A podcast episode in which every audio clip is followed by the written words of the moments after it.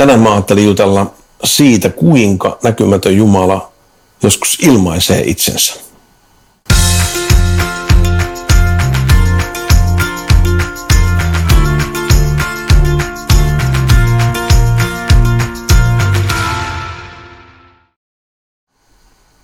Terve, mä oon Jämsäni Jukka. Ja mä ajattelin puhua tänään vähän sen armolahjoista. Siitä, miten Jumala, joka on näkymätön, tuleekin ikään kuin näkyväksi.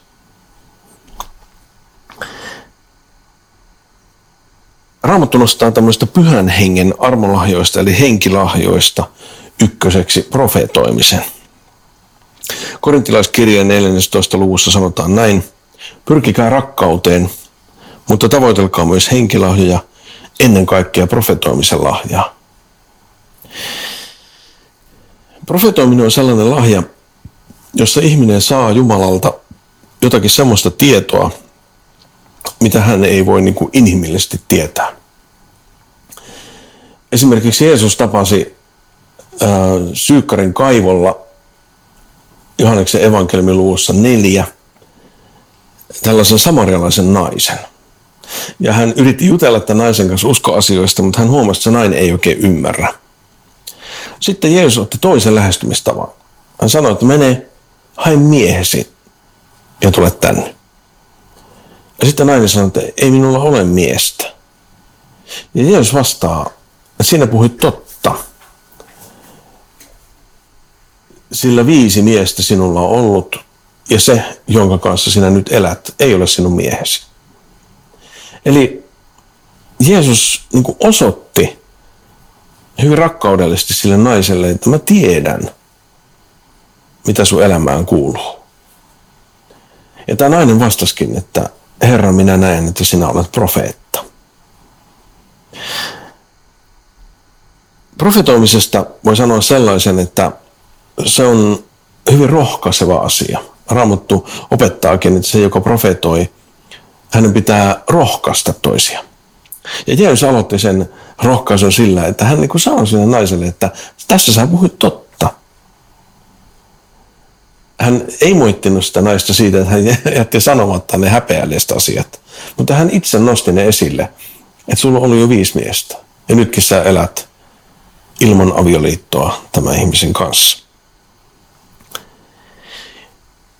Tämä korintalaiskirjan luku, jossa kehotetaan tavoittelemaan ennen kaikkea profetoimisen lahjaa, se päättyy näin.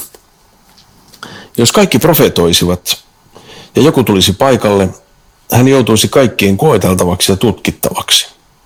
Ja hänen sydämensä salaisuudet paljastuisivat. Silloin hän heittäytyisi kasvoilleen maahan, rukoilisi Jumalaa ja tunnustaisi, Jumala on todella teidän keskuudessanne. Eli Jumalan armolahjat.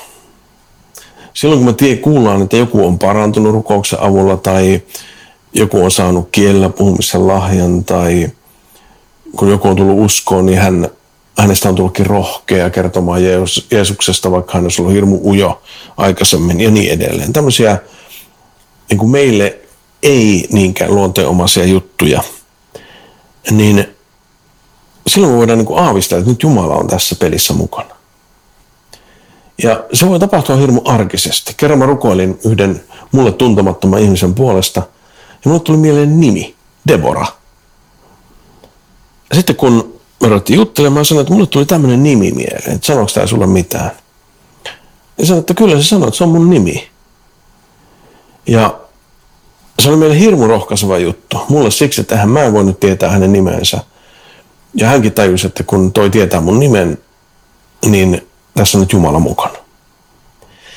Ja se on arkinen juttu voi olla meille tuttu. Että meille tulee vaikka mieleen, että voisiko mä, tai pitäisikö mun soittaa sille ja sille? Mitä sille kuuluu? Ja sitten kun soittaa, niin se toinen saattaakin sanoa, että soitapas oikeaan aikaan tai mä just ajattelin sua. Ja aika monet ihmiset tunnistaa tämän. Ja mä haluaisin ajatella, että siinä näkymätön Jumala ohjaa meitä lähimmäisen rakkauteen, pitämään toisistamme huolta, rohkaisemaan toisiamme. Sitä varten on armolahjat, sitä varten on profetoimisen lahja. Sitä varten on rukous.